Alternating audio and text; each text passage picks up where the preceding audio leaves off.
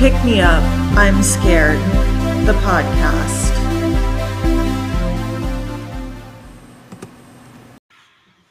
I'm your host, Madeline. And I'm your co host, Kenna. Okay, Kenna, today I want to ask you what is your Enneagram number? Oh, we talked about this at work. Uh, I am a, a tragic four. Right, and what's the four? The four is basically like you are the tortured artist and no one understands you because you are so special. Um, you are creative, but you are possibly, you know, forlorn and have bouts of melancholia. Yeah, everybody in the office is a four except for like three of us, right? I know. Everyone at work's a four. uh, I'm an eight. I know. Lucky. I don't know about that. I'm an eight wing seven to be Mm. more specific. Do you know your wing? I think I'm a wing five. Oh, what does that do?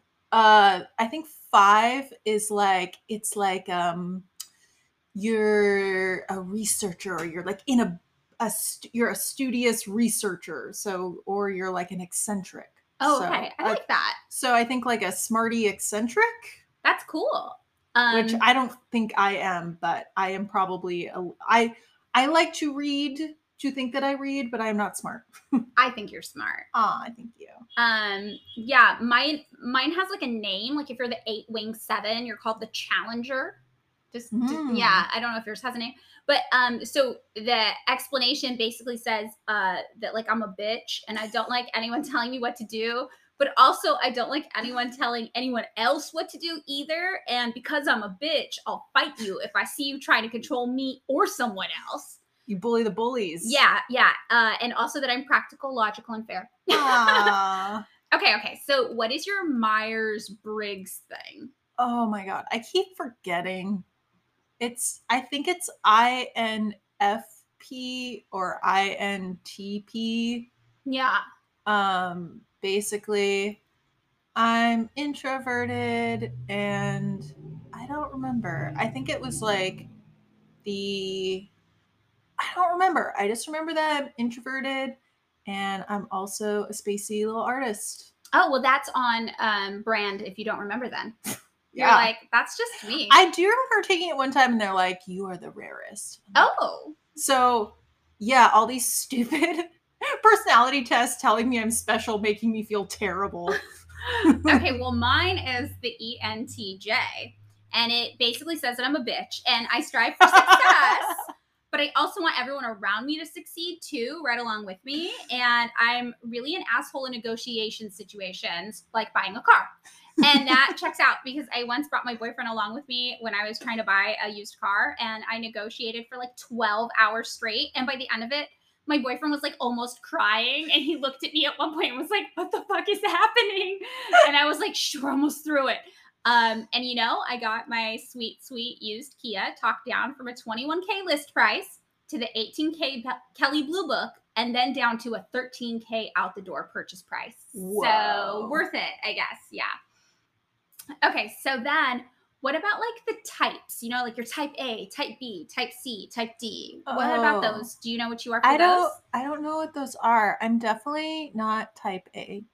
Right. I think type B is like I don't remember. I think type B is like you're more passive, but like one of them's you're more like creative, I think, and one of them you're more controlling. I don't know. I definitely am not type A because I it stresses me out and I'm not confrontational and I in my I just want to go with the flow. Okay, I think that might be a type B. Um I just want to go with the flow and I want to everyone else to do what they want, but sometimes that means I don't say what I want, which is a bummer, but I'm working on it. Yeah, well, I am a type A. Which basically means uh, that I'm a bitch, um, but I'm super productive and I work a lot. Nice. Okay, every time you say I'm a bitch, I think of the Meredith Brooks song. I'm so Oh, that's me. Yeah, yeah, yeah. I'm a bitch. I'm a lover. I'm a child. Yeah. That's me. I'm Song Meredith slaps. Brooks. Yeah. Uh, okay, and if you were a Kardashian, which Kardashian Oh, would you be? I'm? Kim. I took the test. Um, I'm Kim because I cry a lot. Oh, does she cry a lot? Yeah. Oh. Uh, well, I'm Kris Jenner. I don't know anything about the Kardashians, so all I know is that Kris Jenner is the mom.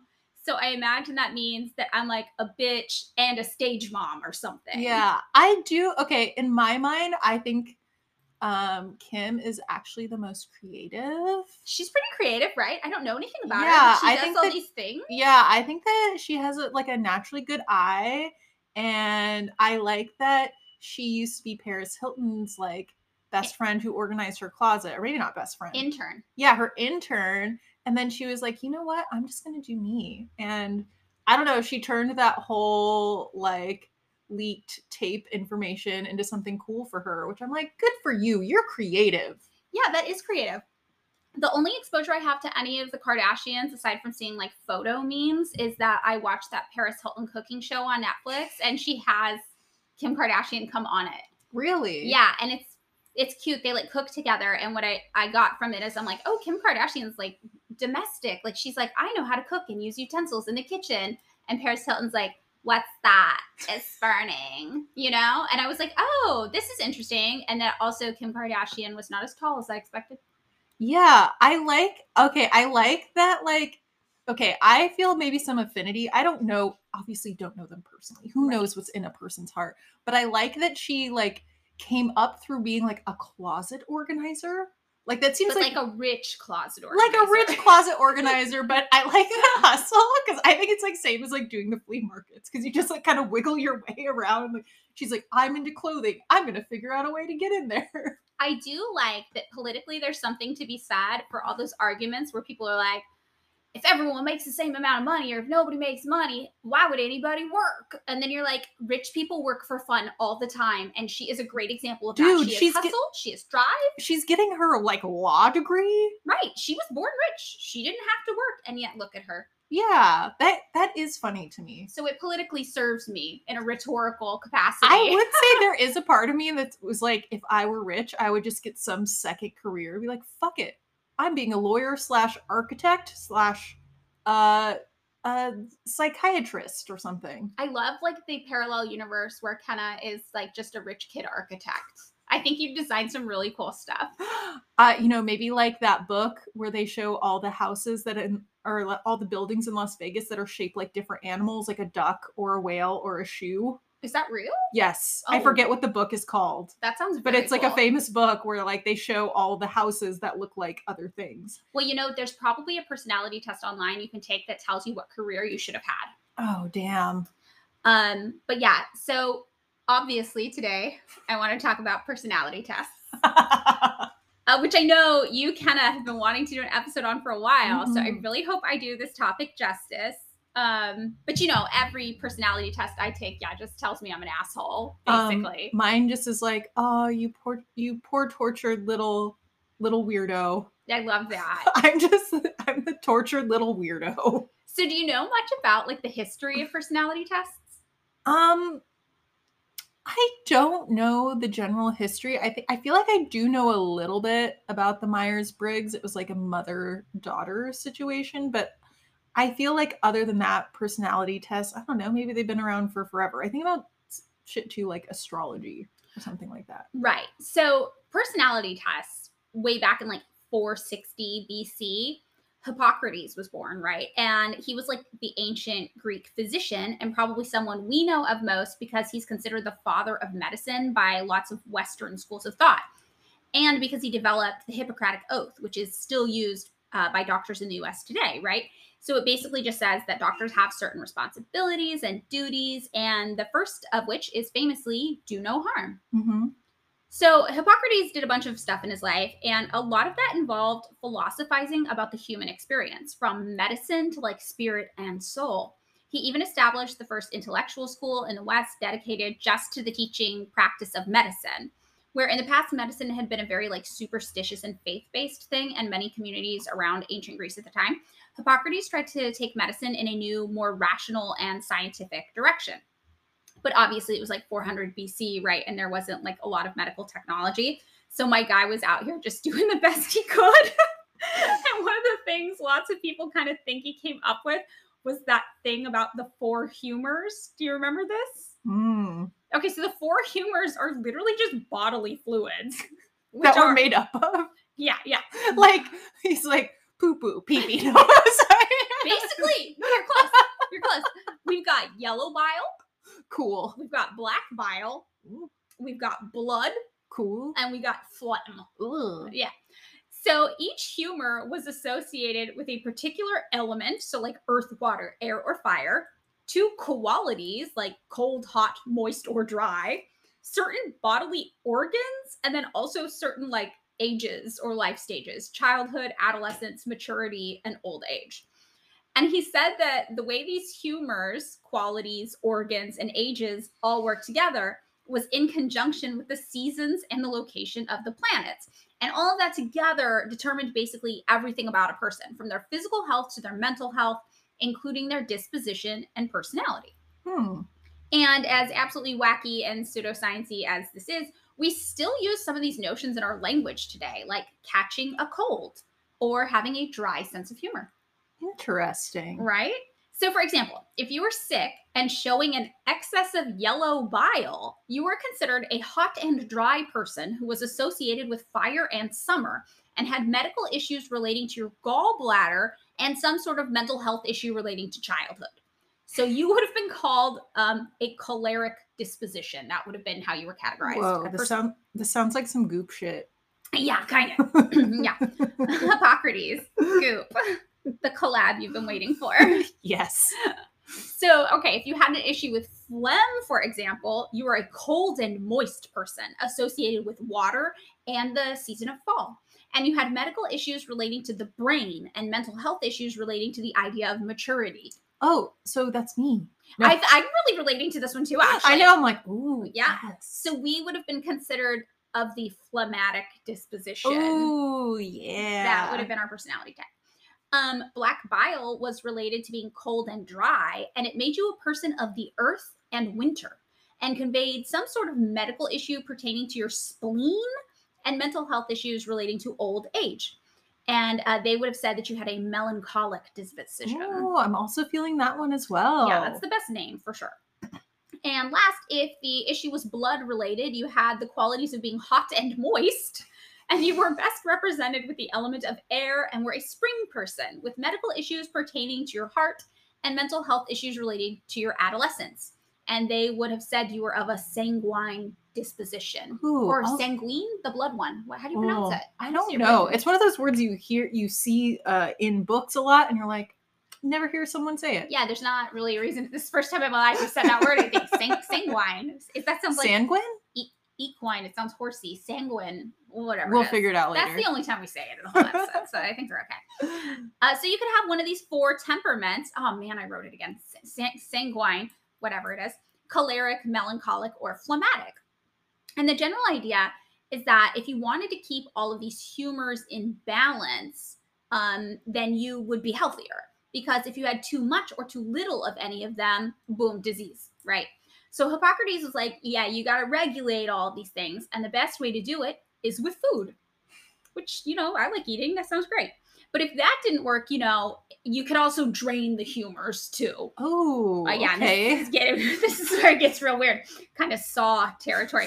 Um, and that's how we ended up with the absolutely terrifying and now thankfully gone uh, medically inaccurate practice of bloodletting Mm, which is where a doctor would actually cut open a vein and let blood drain out to restore balance to your humors. ugh, I, I can't stand the sight of blood anymore, man. Oh, that actually, when I was researching this episode, was a question they asked on a, uh personality test. Oh, which. Kardashian does that make me now? Maybe still Kim. I feel like Kim can handle the sight of blood from what I know about her. hmm, we shall. Yeah, something to research. Maybe we can email her team. Okay, so now even though this was clearly not actually scientific, it was still somehow more scientific than what people had been doing at the time, and it was seen as a step in in the right direction uh, of like Western culture medicine progress. And many of Hippocrates' teachings were compiled into this text called the Hippocratic Corpus, which was used by medical professionals like well into the 1800s. Whoa. Yeah. Now, while this was considered medical, we can definitely see some signs of personality testing in there too, right? Like you're a dry person, you're a fiery person, you're a cold, wintry person. And people kind of trucked along with this understanding of the mind and body being connected not only to each other, but to the elements and to the seasons for a really long time. In the 1600s, though, the French philosopher Rene Descartes was like, hmm, what if the mind and the body are two totally different things that interact to form the human experience? And he called that dualism. However, not everyone was fully on board with this yet, and we had lots of other weird pseudoscience pop up around the era, linking our personalities and dispositions to our physical bodies. And one popular example of this was phrenology. Oh, I know this one. It's your head shape. Yes, it was created by Franz Joseph Gall in the late 1700s, and it measured people's skulls in an effort to tell us like something about them. But as you can imagine, phrenology was mostly just used to justify racism. I was going to say that is also where the term highbrow and lowbrow comes in. Whoa, I didn't know that. Yeah. Wow, that's because if you had a high brow, you were smarter than if you had a low brow. Yeah. Well, Isn't okay. that crazy? I just learned that. That is very wild. I did not know that. Um, unfortunately, it kind of checks out though because yeah, he basically created this whole thing just to say that people uh, who weren't white were inferior beings and we shouldn't feel bad about doing fucked up shit to them. God. I know, shocking, uh, but not shocking. It's one of those things where you're like, I know, it's horrifying, but not shocking. I guess. How come like every single thing we research, it's like it's just like, oh, racism. It's all racism and eugenics. Everything is racism and eugenics. Yeah. Then in the 1870s, German psychologist Wilhelm Wundt formally was like, yeah, that humor stuff, that's not right. Your mind and your body, they don't operate as one. And then he kind of separated the idea of your personality from your body's overall physical health in terms of things like disease in a more medical and less philosophical capacity than, you know, Rene Descartes had. So Wundt comes along and kind of does for psychology in the West what Hippocrates had done for medicine in the West. He separates psychology not only from the idea of humors in your body, but also from philosophy by analyzing the mind in a more structured way. And he ends up opening like a whole school for this called the Institute for Experimental Psychology at the University of Leipzig. And a bunch of German, American, and British students come to learn from him. Wundt's work, though, focused mainly on like thoughts, images, and feelings within the mind, not necessarily in grouping people into personality types based on how they related to the world. And in that way, his research was more scientific, even though it wasn't the level of scientific we think of today. He was interested in conducting research in carefully controlled situations, but his processes themselves were like not what we would think of as being like a proper laboratory experiment because he used this thing called introspection, which was just kind of having people analyze their own thoughts and feelings, which is obviously super subjective because we can be unreliable narrators of our own bodies, brains, and experiences. But whatever the case, this kind of launched what we think of as psychology today. And over the next few decades, psychiatry continued to grow. So now we're fast forwarding, I guess, maybe 50 years or so, and it's 1915, and World War I is going on. So we've got this doctor, Charles Myers, who's working with the Royal Army Medical Corps, and he is documenting something going on with a soldier whom he refers to as Case 3. Case 3 was a 23 year old private who had survived a shell explosion and woken up with a cloudy memory, first in a cellar, then later again at a hospital. Case 3 seemed physically fine, very healthy. However, he was noticeably shaken and in what Myers called an extremely nervous condition. Myers documented that the slightest noise would make Case 3 jump. Myers found the same condition in two other soldiers at the time, and he called it shell shock. This new condition, shell shock, ended up sending 15% of otherwise healthy British soldiers home from the war, discharged, and the symptoms included things like uncontrollable weeping, amnesia, tics, paralysis, nightmares, insomnia, heart palpitations, anxiety attacks, and muteness, amongst other things. Uh, and as somebody who experienced PTSD, this list sounded pretty familiar to me. And what Myers was describing were the first understandings of post traumatic stress disorder, which is still to this day an ongoing psychological response to trauma that the Department of Veteran Affairs here in the US says affects between 10 to 20% of veterans today. And of course, we know now that PTSD can be a response to many different types of trauma, not just war. Uh, I personally was diagnosed with PTSD after the sudden death of a loved one. And much like the shell shock symptoms that Myers was describing, even a very loud noise would cause me to fall to the ground suddenly and weep uncontrollably. While early doctors had suspected shell shock was a physical reaction in the brain to like bombs dropping and everything rattling around, even non combat troops started to display these same symptoms. And it became apparent that it was a psychological response to like the horrors of war more than a physical, technical one. So in the US, psychiatrist Thomas Salmon or salmon, it's spelled like the fish, Mm. studied these effects and what he called them was war neuroses. And he concluded that what the US really needed to do was figure out a way to pre sort these types of people who would be predisposed to experiencing shell shock to kind of like weed them out of the army before they even got in, right? Because they were wasting all these resources and time training these men only to have them end up psychologically completely broken. So the military wasn't too kind about this. It's not like they were like trying to protect people. They called these enlistees girl like with weak constitutions. right. So, thus, the first formal personality test was born in 1917 with the expressed goal of figuring out who these weaklings were. in July of 1918, a telegram to the War Department said prevalence of mental disorders in replacement troops recently received suggests urgent importance of intensive efforts in eliminating mentally unfit from organizations' new draft prior to departure from the United States. It is doubtful whether the War Department can, in any other way, more importantly, assist to lessen the difficulty felt by General Pershing than by properly providing for initial psychological examinations of every drafted man as soon as he enters camp. So basically, this telegram's like, yeah, um, we killed a bunch of people. Uh, we sent some home broken, and then you sent us more guys to replace them, and these ones are broken too. So the best thing you can do is test these guys first before you send them out here, because they're all losing their minds. And of course, nobody was like, wow, it's almost like war is horrific and nobody should have to endure it. They're like, send these sissies home, you know? Oh my god. I know, really fucked up, fucked up, fucked up situation. So, whatever the case, the US military created neuropsychiatry and psychology divisions and even established a school of military psychology with the medical officers training camps in Georgia. And they started administering tests, screening for the type of men who they thought would be susceptible to what we now know as PTSD. Less than two years after the United States entered World War I, around 1.7 million would be soldiers had received what the military referred to as a psychological evaluation, although in reality, it was more like what we think of as a personality test today. These tests excluded roughly 2% of people from joining the military who took them. One popular personality test for military enlistees was this one created by Robert Sessions Woodworth at the behest of the American Psychological Association. This test was called the Woodworth Personal Data Sheet, and it included questions like Did you ever think you had lost your manhood? Can you sit still without fidgeting? Do you like outdoor life? Uh, I do love that they refer to going to a war zone as outdoor life. That was pretty interesting to me. While um, what they called a normal recruit would probably score around 10 points on this test, people who had been diagnosed as hysteric or shell shocked would commonly score more like 30 or 40. And I actually found this test online and took it just for fun.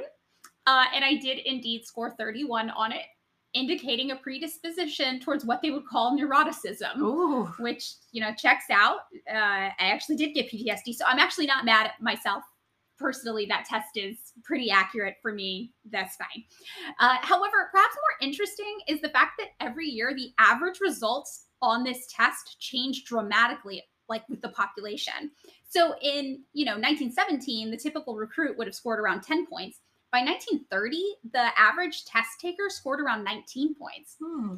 and by today the average test taker scores around 36 Wow. It's like it's like life is getting more and more stressful. Yeah, well, it could indicate a few things, right? It could indicate test taker bias. It could indicate um, a great a greater sense of us now being in tune with our true selves or being Mm. willing to acknowledge um, that yes the average level of mental instability in the general population has increased over time even in ourselves or it could mean that these tests simply reflect pop psychology of the era and they're they're not actually able to say much about the human condition at all Yeah. so, following the popularity of the Woodworth personal data sheet, other personality testing and theories started springing up all over the place. So, in 1919, we had this thing called the XO test for investigating the emotions, which sought to find maladaptive aspects of personality, which are described as involving emotional instability and lack of emotional control. So, that was just two years after the first personality test entered the game. Then, two years after that, in 1921, we had the Rorschach ink blot test, where you famously look at ink blots and whatever image you see tells you something about your overall condition. And, and where many personality tests are considered self report inventories, the Rorschach test is different. It's uh, considered a projective test, which I just thought was interesting. Have you ever taken an ink blot test? Uh, no, but probably the only thing I would see would be bats. Oh, And that's butterflies. cute. Oh, I like that. Oh, it's like bat, butterfly, bird, bat, butterfly. Just lots of wings. yeah. I That's like all. that. That's all that they, those are. Yeah. So also in 1921, we had Carl Jung publish the book Psychological Types, which was based solely off of his perceptions of people around him. And this stated that humans roughly fall into two main types of people perceivers and judgers. And then both of those two types can be subdivided into two other types sensing and intuiting, or thinking and feeling, for four personality types total. Then in 1923, Sigmund Freud developed his own personality theory, which saw the psyche is divided into three parts the id, the ego, and the superego. And they all develop at different stages in our life, at different levels of consciousness, pre consciousness, and subconsciousness. So different levels of awareness. Then in 1925, we had the Colgate tests of emotional outlet, which used um, clinical sounding terms like psychosynthenoid, neurasthenoid, and histrioid. I probably pronounced all those wrong, but whatever. They, they weren't real and they were used to categorize people. In 1927, we had the mental hygiene inventory, which was used to determine whether psychoneuroticism could um, aid in the selection of careers for nurses. In 1930, we had the Thurstone personality schedule, which was used to investigate the adjustment difficulties of women teachers and concluded that one third of women teachers are definitely maladjusted. Uh, I don't know why that one was just really funny to me. In 1931, we had the Bernreuter personality inventory, which was a bit different than previous tests because it had a more complex model of potential results and it evaluated not only neurotic tendency, but also things like self sufficiency, introversion or extroversion, and dominance or submission.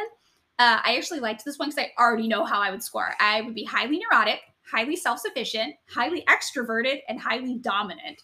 Uh, so, in other words, an unstable, nervous bitch who gets things done and fuck you if you say otherwise. Right. then in 1934, we had the Humm-Wadsworth temperament scale. Ooh. Yeah, which was actually developed specifically as an entrepreneurial effort with the goal of just making money. So they were like, yeah, we're selling these tests at 25 cents a pop.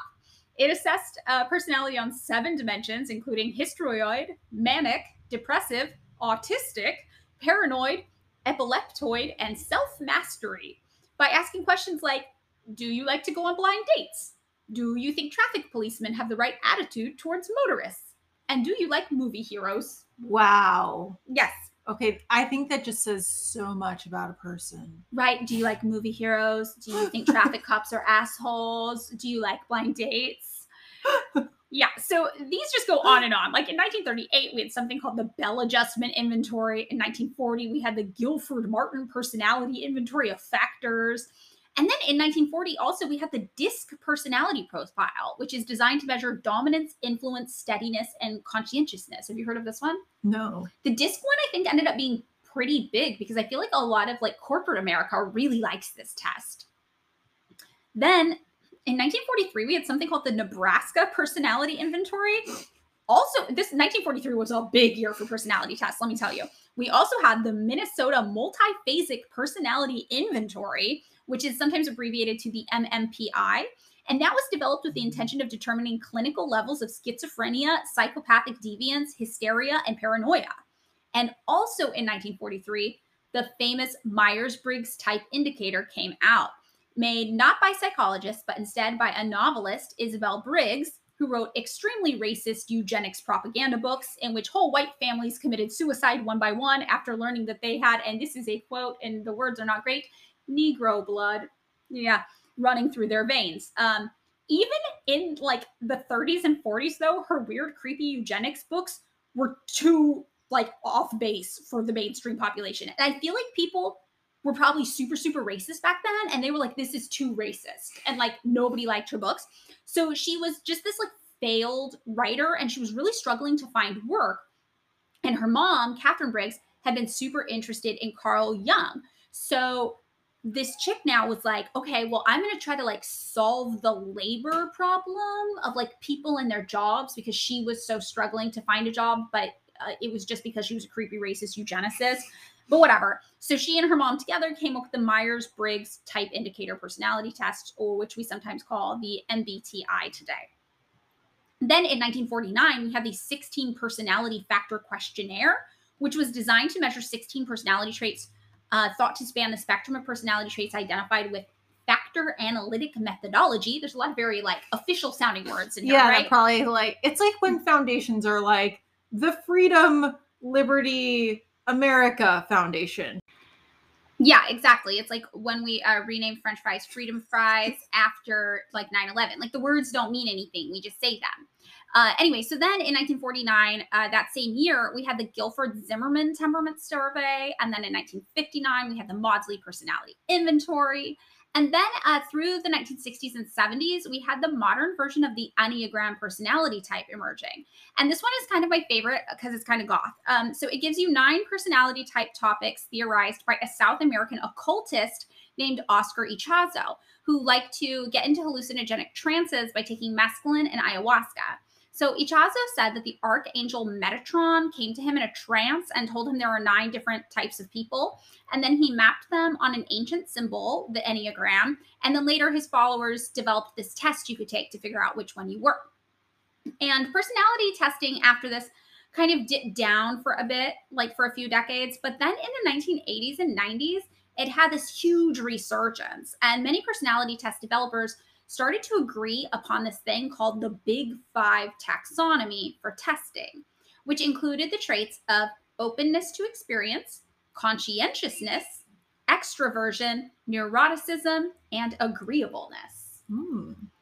Yeah, so we start to like see that there's this huge trend to just jump on this bandwagon and make a personality test, right? But what were people really using them for?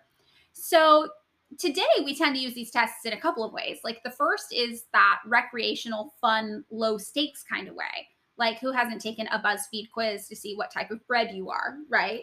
Um, I probably would be sourdough. Oh, I see that for you. Mhm. Yeah, I would be that buttermilk bread, like the country market brand. You know that bread? I love that bread. I miss that bread. Uh, but there's also a more high stakes way in which these tests are often used, which is the workplace. I know from like job hunting where you're like, what? Wait, have you applied for jobs where they ask you to take these tests? Out when I was outside of college, yes. I remember Really? doing that. Yeah.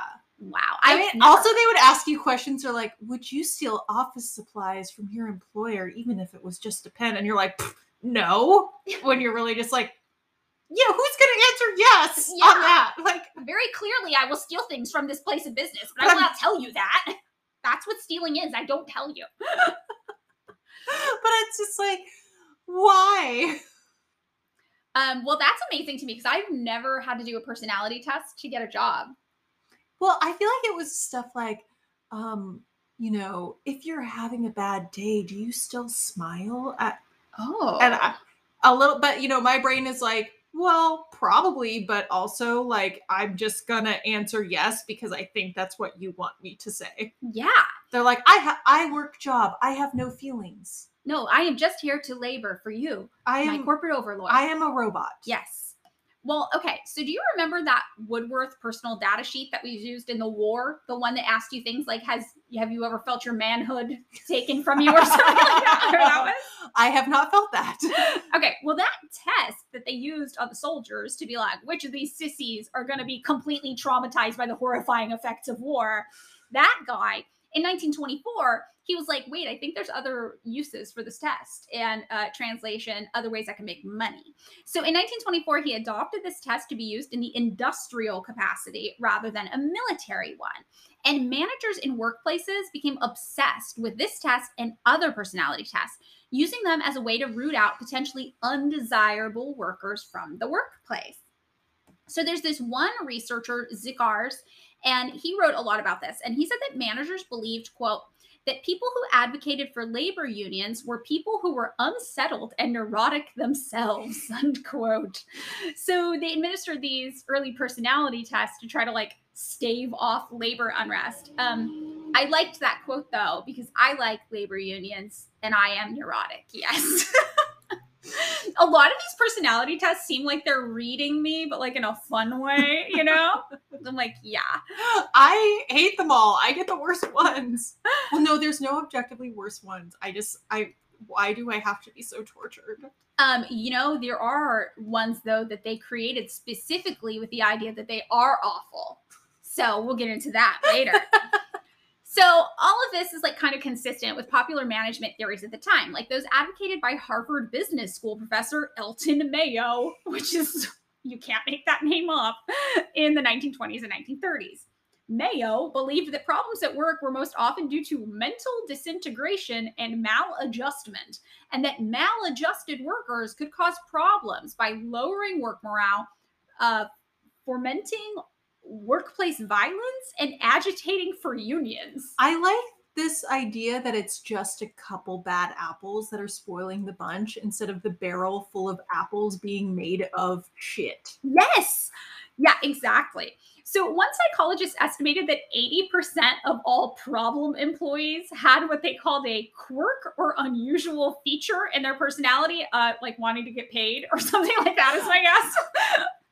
And management in the 1920s and 30s widely believed that properly administrating personality tests prior to selecting who to hire would increase productivity for the company overall and reduce workplace radicalism. You know, those pesky employees fighting for their rights.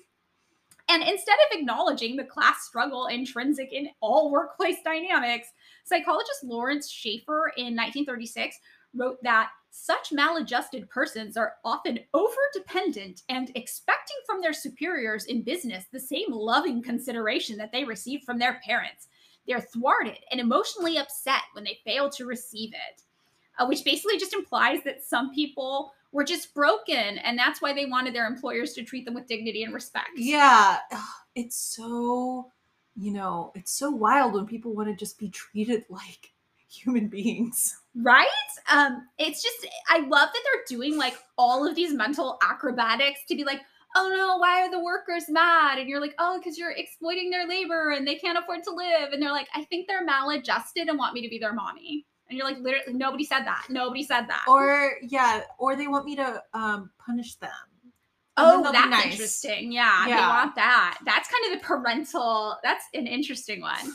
Yeah, I don't know why people are just like, if I just punish people more, they'll like it and they'll be good. Yeah, well, okay. So another thing that was happening that I thought was really interesting around this time, like in the 20s and 30s, is the Red Scare was like active, right? So the US capitalist sector was very like communism bad. And uh, obviously, communism is when the workers own the means of production. So this was like very much like keep the workers at you know, a bay. They're trying to come here and bring their communism here and take over too. So the U.S. capitalist sector was like terrified of its employees at the time. Mm. Uh, and during the post-war era, they were militantly unionizing, inspired by the labor revolutions happening in Russia. And some groups were aggressively confronting management using a variety of techniques like strikes, propaganda, and industrial sabotage. And then there were even like less radical unions that popped up, inspired by the American Federation of Labor and its president Samuel Gompers, which encouraged dialogue between workers and management first, then aggressive action second, angry over things like working conditions, workplace safety, and wages, which are all very legitimate concerns. Management of the 1920s and 1930s was under siege from assertive workers who were willing to take control of their workplace. And things like personality testing and industrial psychiatry were seen as management's tool of defense against even encountering these type of workers who would know their rights demand more rights and stand up for themselves if they didn't get it. Um, I personally thought that that was really like inspiring hearing that though, that it's like, wow, the workers had the management running scared. Yeah. But for those pesky workers that personality tests couldn't suss out, industrial psychiatry became like its own field to deal with them, which is just psychiatry in the workplace. And it kind of became a, like a little micro industry all on its own, influenced by Sigmund Freud's psychodynamic school of theory and rather than working to try to like heal trauma and care for people, this school of psychiatry attempted to just solve workplace issues with personal counseling. Industrial psychiatrists used role playing and psychodrama, as well as group sessions, including uh, management being able to discuss work related problems with employees. Oh my gosh, this reminds me of this Adam Curtis documentary called Century of the Self, which is about Freud's nephew who used Freudian psychology to invent PR, public Whoa. relations. Yes. That makes sense to me because PR is kind of like like you're trying to force a group think on the world, right? Yeah, uh, his first um, PR campaign was to get women to smoke. So, using Freudian psychology, he was like, I am going to, during, I think it was like the Macy's Thanksgiving parade, he's like, I'm going to get a bunch of flapper, feminist looking women to be like, we're free and to walk out in the street smoking cigarettes. Wow. Yeah, Very interesting. yeah. Uh, yeah, by 1954, there were 25 psychiatrists in the US who operated in industrial psychology alone. Like that was their full time job. And then by 1960, there were eight corporations in the US who had full time psychiatrists on staff and another 200 with part time psychiatrists on staff. Whoa. So, what we had was psychiatry being co opted by capitalist forces and used as a weapon waged against workers, with personality tests at the forefront, being used as a way to stop these so called maladjusted workers from even getting their foot in the door. And once in the door, to try to control what jobs they had and who else they spoke to. Yeah, this kind of reminds me of during the Bush administration where they used all these psychologists to basically justify torture.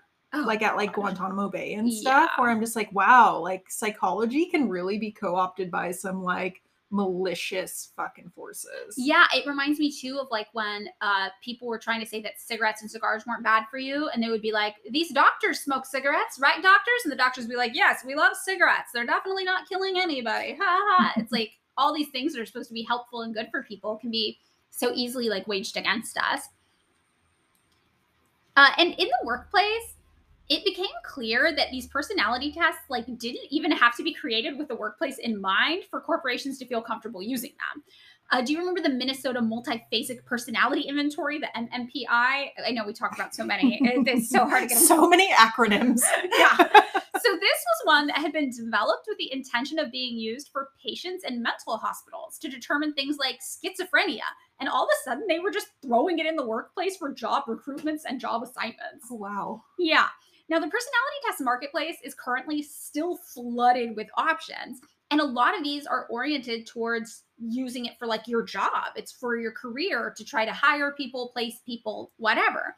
And just some of the ones that I saw currently still being used in hiring were the Enneagram, my spooky occult favorite, the 16 personalities test, the Big Five assessment, that's the one that came out in the 80s and 90s, the career profiles, which I had not even heard of, the workplace disc test, the high five test, the Hexaco model of personality structure, the revised NEO personality inventory, uh, and the Myers Briggs type indicator that we talked about earlier, the MBTI, the Eysenck personality inventory, still the Minnesota multiphasic personality inventory that we just said was supposed to be determining like if schizophrenia was present in people who were hospitalized, the Birkman method, the values and motives inventory, the Hogan personality inventory, the California psychological inventory, the personality assessment inventory, the Keirsey temperament sorter, true colors, the caliper profile, the Szondi test,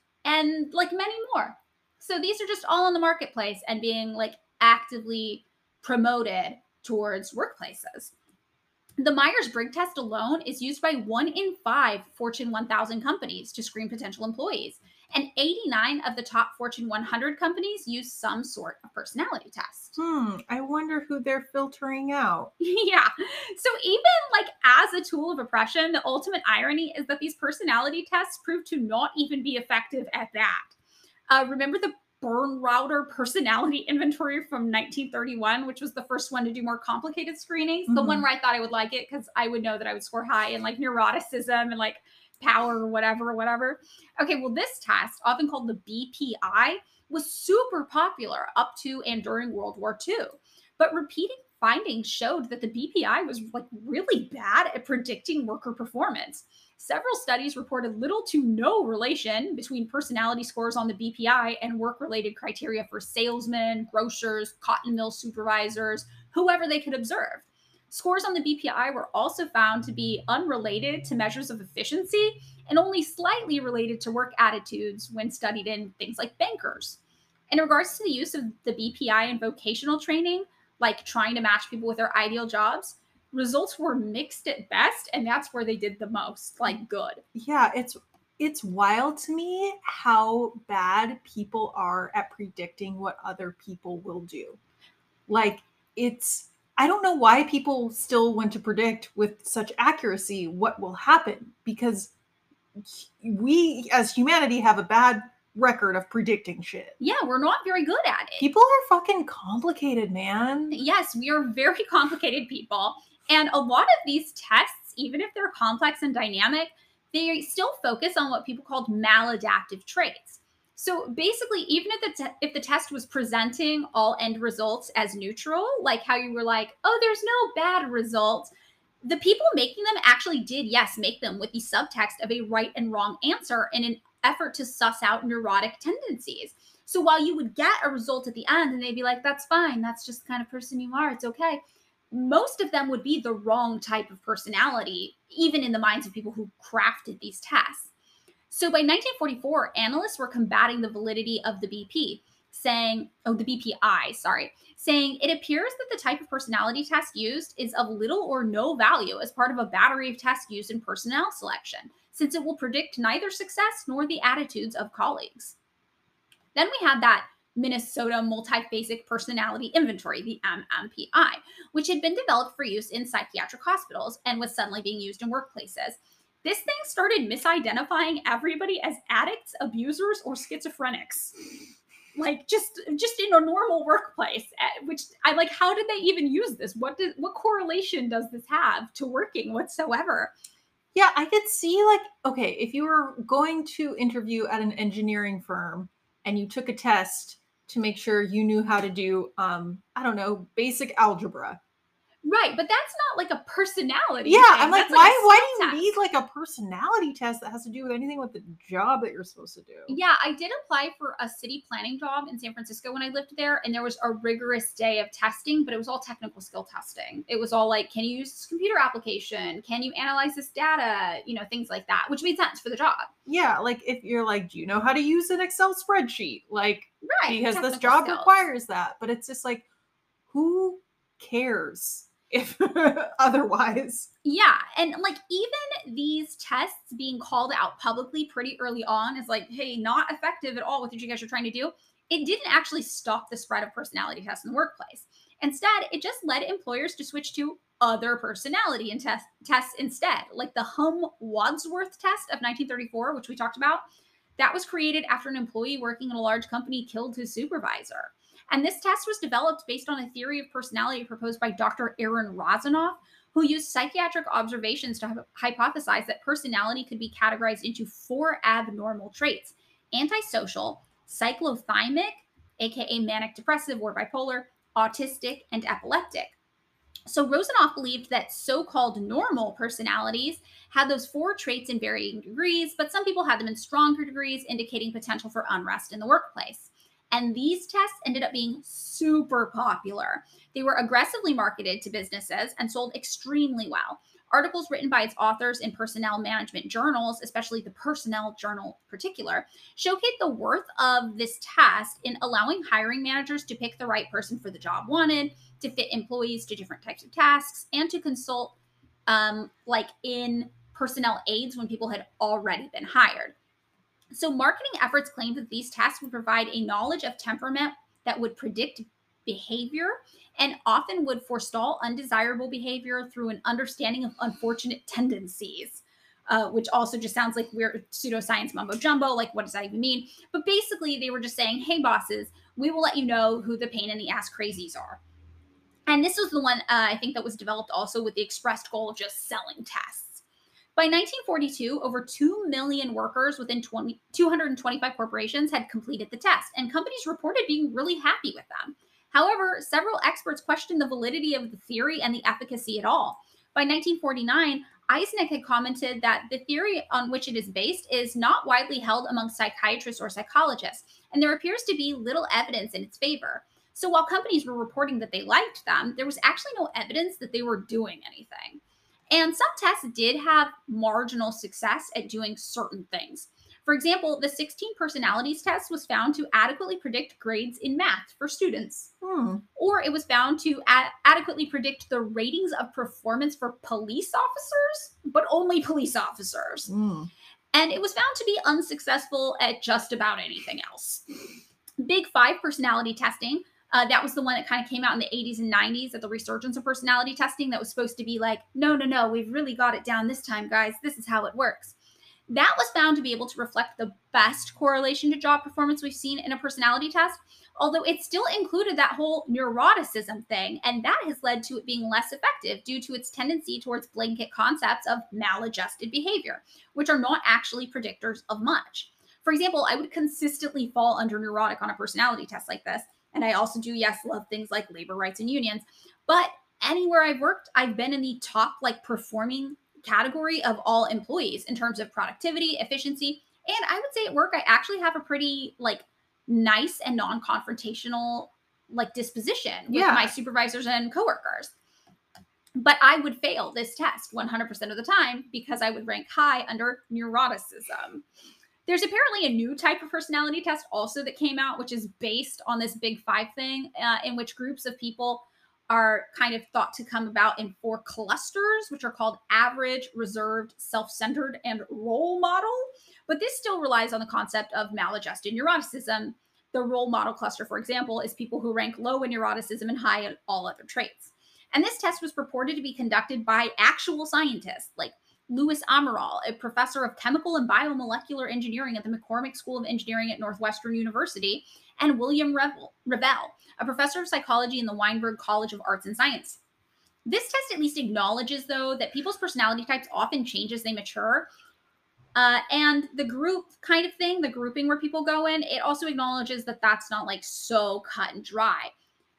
But then there's also like not very many potential uses for this test at all afterwards. So they're kind of like, yeah, we did this. It turns out sometimes people will be clustered into these groups together, but it's not super accurate. It's not all the time. There are tendencies, but nobody can prove anything. And we genuinely don't know why this would be useful. Yeah, then why do it? Yeah. Um, and basically, all of these scientists kind of agree that these tests aren't super great for a couple of reasons. So, one reason is that deception is possible. Just like you were looking at the test and it was like, well, will you steal a pen? And you're like, fuck yeah, I'll steal a pen. And you're like, no, never. I would never steal a pen, right? if you know what a prospective employer is looking for, it's pretty easy to just lie on the test to make yourself look better adjusted than you might actually be, or at the very least, more in line with what someone is screening for. Another reason is that you need to have like introspection for a lot of these. Remember that whole narrator bias thing? Well, it's sometimes pretty hard to know enough about yourself to answer correctly, even if you wanted to try. Data shows that people tend to overestimate certain tendencies, especially ones that are viewed as socially desirable, while underestimating other characteristics. Director of the Personality and Self Knowledge Lab at the University of California, uh, Simine Vazire, told The Atlantic in 2017 that the only thing a personality test can tell you is what you already know Yeah, or what you think you know. or what you think you know. yeah, Yes. like I'm like, do you know? It's like my fear where I'm like the sixth sense, where it's like, wait, everyone else aren't the asshole. I'm the asshole. oh, I see assholes. see assholes everywhere, but really I am the asshole. I don't think you're the asshole. Thank you. Um, another reason is that the test can just be really long and people get to a point where they're bored and just want it to be over. So they're like, whatever, man, just get me through this test. There's also this whole issue where scoring can be super subjective. Like, what's desirable as a trait to some people may be undesirable to another. I think if we were to administer personality tests like this at our work, uh, I don't I don't know if any of us would fall into the positive range. I was thinking about this and I thought maybe Lizzie, Lizzie might come out like a good hire. I'm like, I I it's it's weird because I think that we're all kind of goth, Yeah, but we're all maladapted. like I okay, I feel like I am like goth on the inside, um, but not goth on the outside. So what comes across to other people might not be how I feel inside. Yeah, I think like the thing is we're all we all like came to work here from having bad work experiences other places, right? So clearly we other people, other workplaces would not be suitable for us, but all together we actually are great workers and do really well at our job. Yeah. And it's just too we're freaks. subjective. Yeah, like we're a bunch of freaks and we're all together, man. So it's like what what's undesirable to somebody is super desirable in my workplace. Even though I feel like I've always been a good worker, it's just people think I'm weird. but I'm like, I get the job done. Yeah, I think most of us here at our work, people would think are weird, or, or like somebody who got in fights with like everybody, or I know somebody at our work's been fired from every job they've ever had, but they worked for us for years, and I'm like, I don't really know how you can quantifiably take one test that says that this person is a good fit for all employers. I mean, I feel like I will I am a good worker at any place, but then in certain places inside I am crying and dying. Yeah, um, this one actually kind of ties in back with the deception as possible too. But I've seen TikToks where people apply to work at a place like Target and then they'll complete like the personality test in the application. And you're looking at their TikToks, they're like perfectly delightful people. You're like, you would be great at Target. You would be amazing. You're coming across fine. There's nothing that somebody in Target who interacted with you for 12 minutes total at maximum would be upset by. But they fail the application instantly. Like right when they submit it, it's like, sorry, no positions are open for you. And then this one person got this instant rejection notice, then just Googled like the right answers for the personality test, then retook the test, filling in all of those answers, and they got like called back the next day for an interview.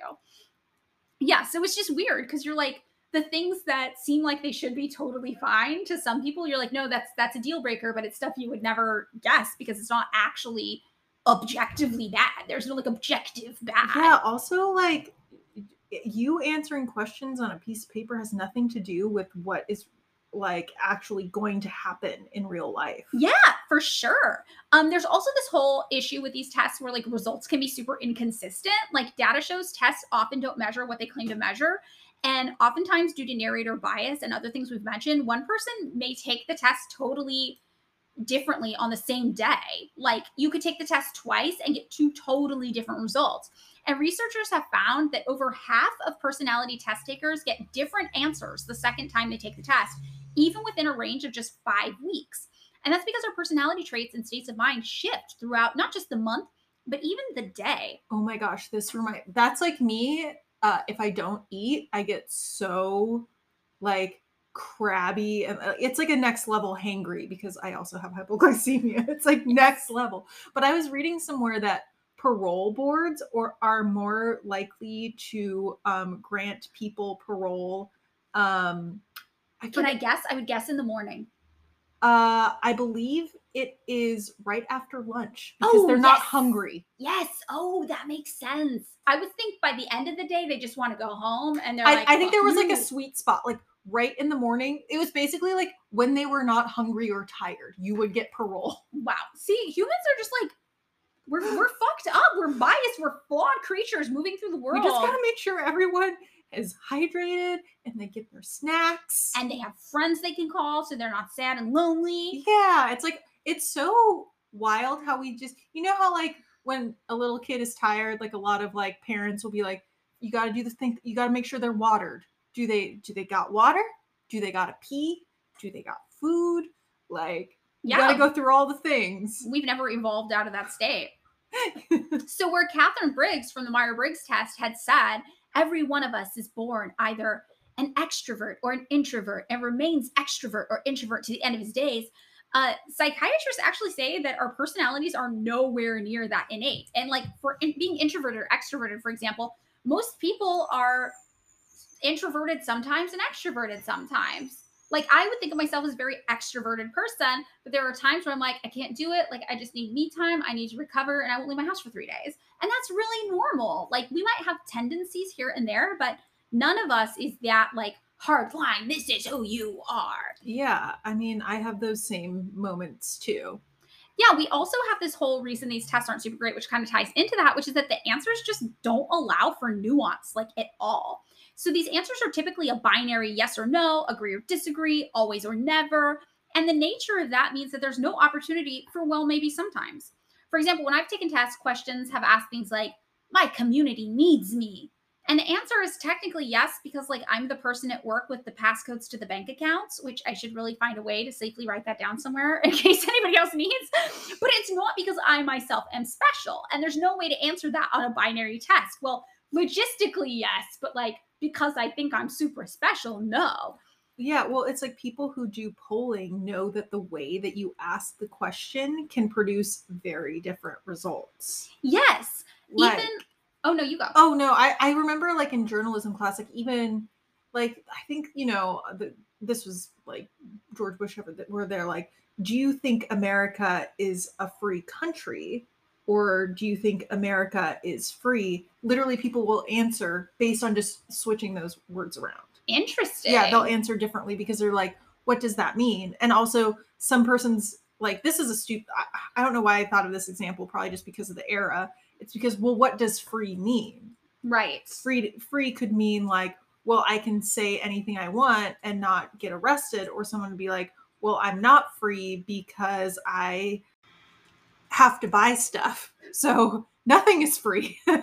you know what I mean? Like yeah. the way you phrase a question is very important. I think that's really interesting. Yeah, because there's like my issue, I think, with taking any test in general is just yes, that I'm like, well, under what circumstances? Well, how? Well, if this one special thing, and it's like, yeah, these tests, our brains are complex, and we're like, we're constantly running multiple scenarios at all times. So mm-hmm. how can you expect us to like simplify our notional thoughts into like one single sentence that can be answered with like a yes or no question?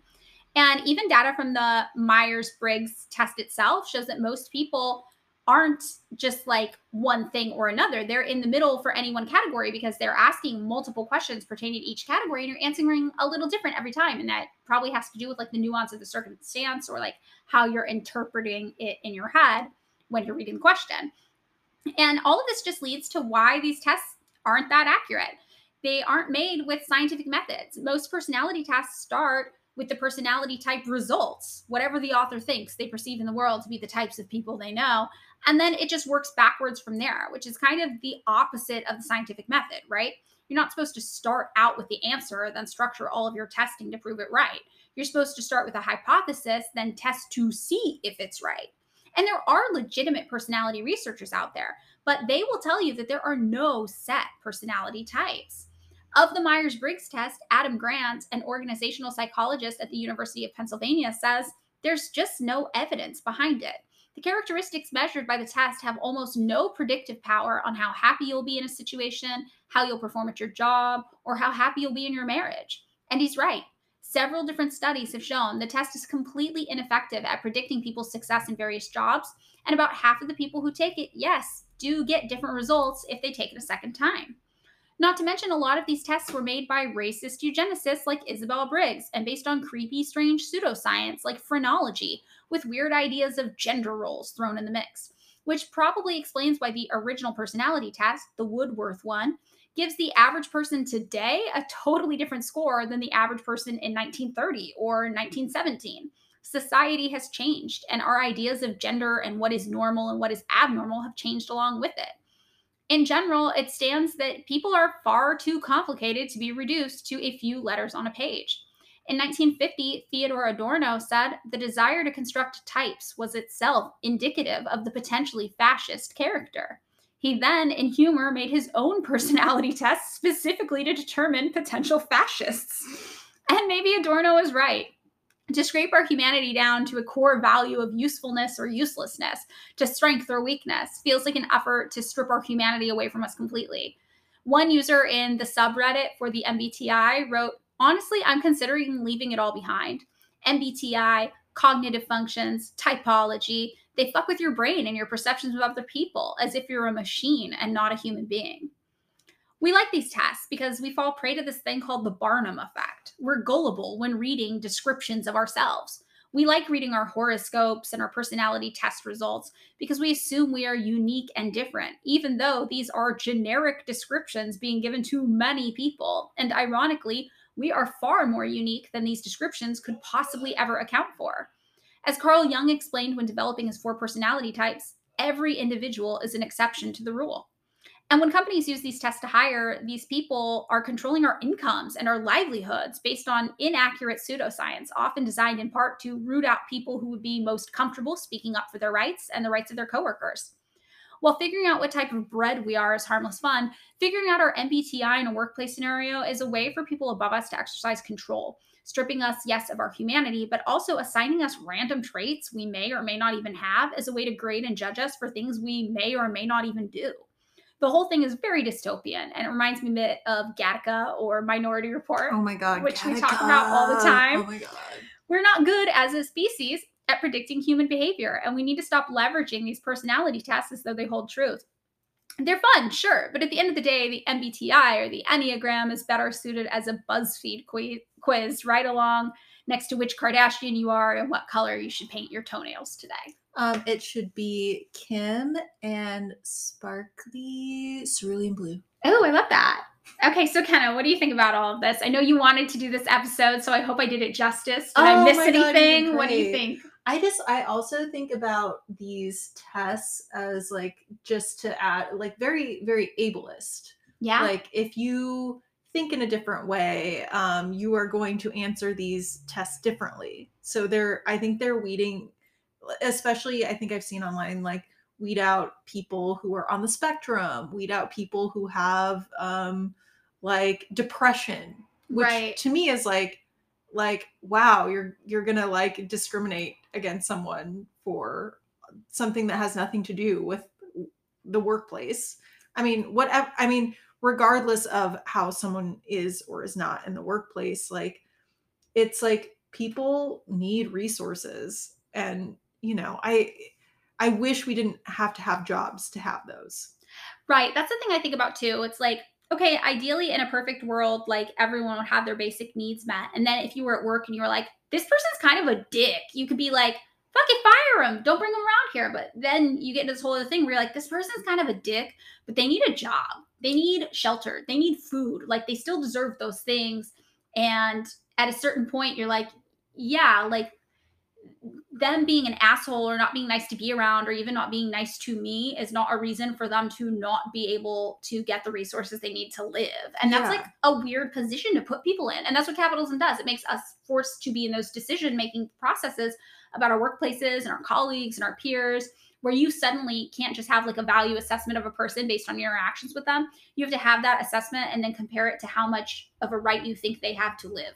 Yeah, because there's no social safety net. Because there's no safety. If there net. was a so if there was a social safety net, yeah, you would just be like, yeah, this person isn't good for this thing that we must get done. You know, this person is not good for this water waste treatment plant.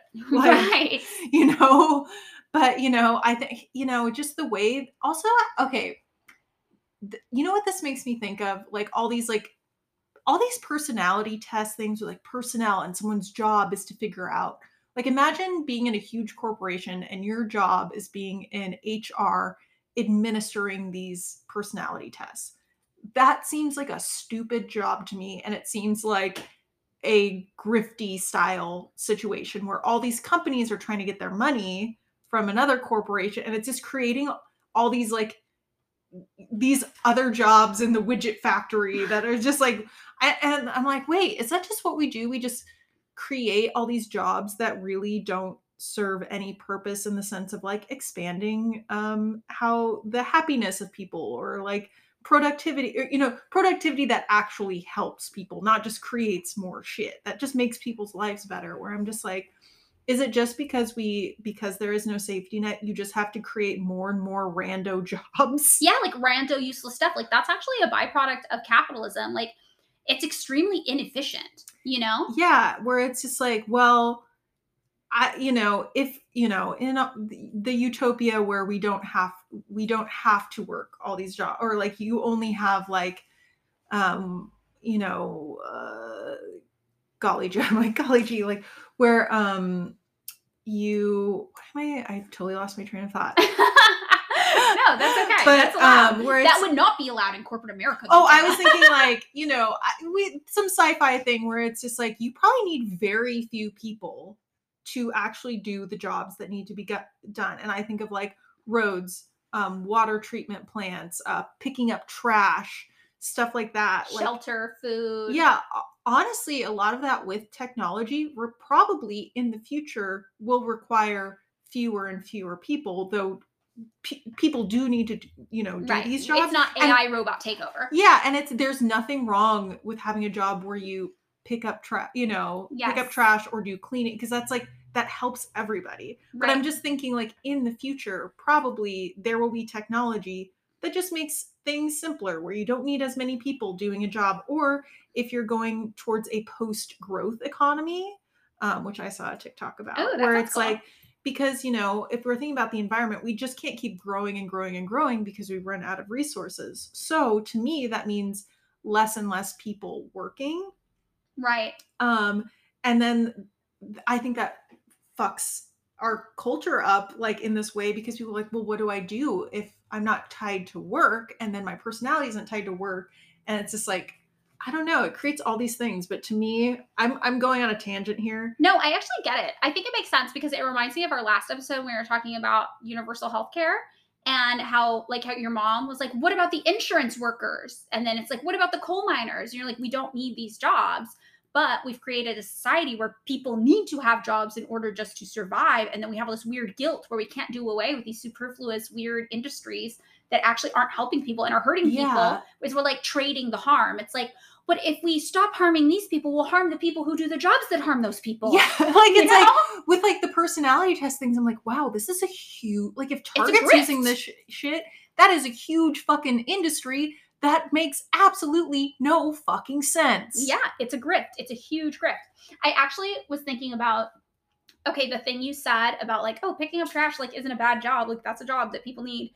Um, did you have you seen any of the Grimes TikTok i was just thinking about this about the picking strawberries? yeah and i'm like um actually people pick strawberries because the human hands are actually better than machines and also like just it's not inherently a bad job No, it's you just can way- make it a good job. if you got paid enough to do it it would be a good job. it would be a good any job if you are paid enough and treated with respect and dignity is a good job yeah, I'm like, imagine thinking that like the people who are responsible for putting food on our table are Subway. Like that's the worst thing in the world. like i remember do. seeing like a com- some tiktok video was mentioning comment be like oh yeah i think like i would like picking strawberries would be a fun job if it paid enough and like if I could live off of it, And, and you know, it some- was really hot, I didn't have to suffer in the sun. yeah it's like yeah. they're like people just think that jobs are cool or uncool i'm using air quotes Yeah.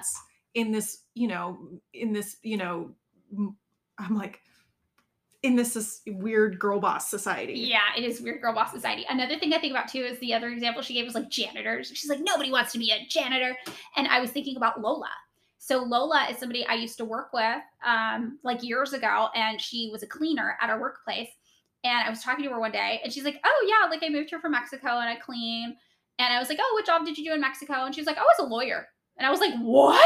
She's like, "Yeah, I moved from Mexico to LA to be with some man, and you know, then I had a family, and I thought I would be a lawyer again, like I'd go to school and get my law degree here, but it turns out I actually just really like being a cleaner. I like cleaning and it's not as many hours and I get to spend time with my family. And you know, so all these people who are like, nobody would want to be a cleaner. I'm like, I know lots of people who actually really find it satisfying to clean. that's the thing it's it's like they should be paid well. They should be paid like a lawyer. Like, yeah, I, it's important. Pay them well. I feel like it's weird because I feel like people will play a video game where they are cleaning up something or they are like picking fruit. Yeah. But they like and so like maybe in real life they'd just be like la la la. Like I've had jobs where I did data entry. Oh, I would love to. That would be my dream job is data entry. Honestly, I love it. It was sometimes so satisfying because I would just put on my headphones, like listen to music or a podcast, and it was like knitting. Yeah. I was meditative. and I was like, I'm just putting all this data into these spreadsheets and love that. or like same with like doing shipping stuff like sometimes Mhm. it was just like you just get in like a weird zone I, what do they call it when you like are working and you focus really hard it's called something Oh, I don't know. But I will say that on like days at the office where it'd be like all hands on deck and we all had to ship orders, I feel like we would all get so into it. You know, the people who shipped every day were like, yeah, we're shipping orders. And the people like who usually did like computer work, we'd be like, ooh, exciting. yeah i remember okay like i as a teenager had a job making cotton candy and it was mostly very brutal boring work in the hot fucking colorado sun but sometimes i would just get so into making the cotton candy I, it was like proustian i was like i could write a fucking 100 page book on like doing the cotton candy machines and the way it smells and it was like I don't know. Mhm. This was also pre social media, so like I feel like those were the days when you were on the job. You I thank goodness I have an imagination. Oh yeah, I would end up just like keeping tally marks of the minutes and I divide all the minutes mathematically and be like, okay, if I've done this many, I only have to do this 18 more times. And then this happens with these minutes. That would be like me trying to get through a boring job. But no, I think the point of it is like, you're right. Like the system we're in, we have to create all these bullshit things to support other bullshit things. And that's the reason why people won't just do logical, logical like solutions to problems and say, like, oh, these personality tests, they're not actually helping anybody and we don't need them and just do away with it. Because there's always going to be somebody who's like, well, what about the poor HR managers who have to administer the personality tests? Like, what about them? Don't they need a job? And it does, like you were saying, all tie into like the social safety net thing. And it's a bummer because it's that kind of thinking where it's like, well, we can never change anything then. Yeah, but or you're just like, okay, well, what if everybody um like just helped each other out and we had like a big social safety net and all our work weeks went down to like eight hours. Right. And we did away with the unproductive labor of like the marketing, the money management. Those things go into a business and take up so much work, but they don't actually contribute to the productivity of the business. They they only contribute to the survival of the business under capitalism. Like trying to market your products best to beat out all of your competitors, like that only matters if you are so worried about getting money in the door that you're afraid you can't afford to feed everybody or you can't, you know, like continue to buy inventory or all these things. And you start to think about all the work where you're like well marketing marketing and pr like the thing with the cigarettes and the pr you're like does that actually contribute to anybody's quality of life if you take away the fact that it, it is just there to support the people who make the things or do the services that do contribute Yeah, and honestly, it would clear up so much mental space, like for so many people. For Yeah. me personally, you know, where it's just like, damn, this is. I think that just the personality test is just the symptom of the bullshit jobs. yeah yeah it is. and the and it's I hate that we have to have the bullshit jobs because people need food and shelter. right right Like, but if you're just like, okay, let switch this around. Everyone has a right to food, shelter, healthcare, not just the basics, but has the right to a good life. to a good life Not yes. just like survival, like good life. And then we work from there to make things good life to great life or just good life.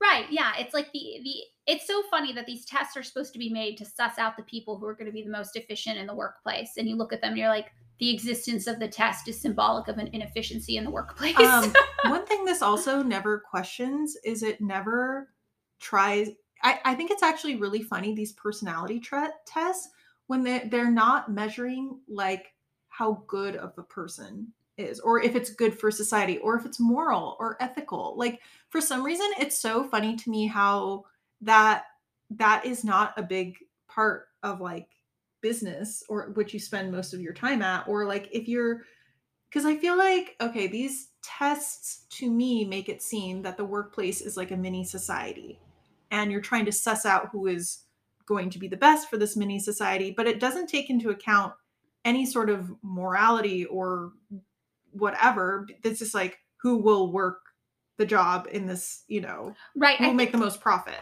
that's actually really, really interesting because when I was doing this research, you know, my Myers Briggs, I think, was ENTJ. And um, I saw this article this woman had written who's also an ENTJ. And she said that when she got hired, her, the hiring manager was like, I'm an ENTJ too. We have a lot to talk about. We have the CEO personality type. But when I read those tests, I'm like, this test just called me a bitch. So the CEOs are the bitches.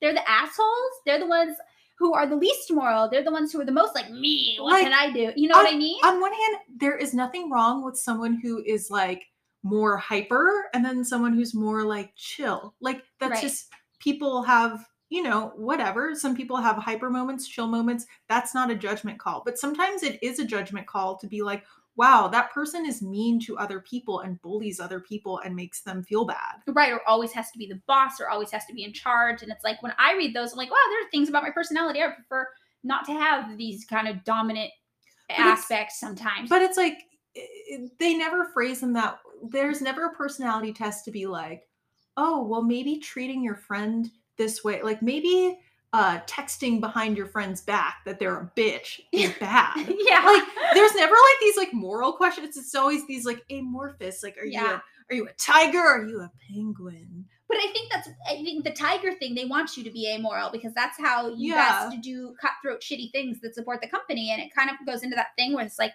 the American CEO mentality is like the what the the American psycho kind of mentality, you know, where you're like, "Fuck you, I do what I want," blah, you know, and then Yeah. it's like, "Wow, what a powerful leader!" And it's like, of course, like corporate America doesn't test for your morality; they want you to be amoral in support of the business. also okay i'm just gonna say this that personality has like sometimes like nothing to do with how successful someone is in the workplace yeah, like course. because okay i think about like when i was working retail all my other coworkers were like you're weird. You're weird to the customers. And like people don't like that. And you're like i was either too nice or not nice everything whatever. But then i looked and but like all the other salesmen were like the typical salesman like very like oh, I hey. hate that. I hate that. and they were like and but then i looked i made the most sales. Yeah, I i made the most sales, even taking into account that I didn't even work weekends, which are should be the busiest time. right. So I have worked. You know how there's like sometimes some person in the office who might be like grouchy or crabby, but if shit hits the fan, they're like, okay, I have all the like. For example, I have all the passwords. I know exactly who to call. I know exactly what to do. But they're not the most pleasant to be around Right. but they get everything done and you're like thank god uh you know grumpy chad was here so we knew how to call the plumber right. you know No, that's but totally like if you took a personality test it'd be like this guy is too grumpy but he's good at his fucking job Right. I think about that a lot. I think about that. It's like the thing with emotional labor. I think about that in the workplace too. It's like, okay, you should try to be nice and chill to people, but sometimes people aren't always the best to be around. And yeah, they still deserve a life. yeah or just like also i've worked with people who at work just seem so mean to me Uh-huh. i don't know you know to me i'm like oh, oh. yeah. But then outside of work, they're super happy. And they just, Yeah. like, just fucking hate their job. Right, right. It's yeah, there's so much going into it we can't control. That's why I'm just like, it's so fucking complicated that these tests cannot predict no. anything. So what's our general consensus on personality tests? I think fun to take, but don't give them to the bosses. Yeah. Right? No. Yeah. Anything else? Is that our final thought? Um BuzzFeed quizzes are fun. Yeah, that's the most millennial thing about me, and I won't apologize for it. I like a BuzzFeed quiz. We're quiz. chuggy. We'll be, oh god, I saying chuggy is chuggy. It is. I'm, I don't want to. I take that back. Okay, Don't that's, take them. that's the episode. Thanks so much for listening to another episode of Pick Me Up I'm Scared. You can find us on Patreon if you would like, patreon.com slash pick me up I'm scared. For $2 a month, you can be our patron. We will upload bonus episodes. There's some cute little merchy things, I think, and there is a link to a place where you can leave us voice messages that we may play in a future episode. And if you don't want to give us your $2, that is totally fine. We're just happy you're here.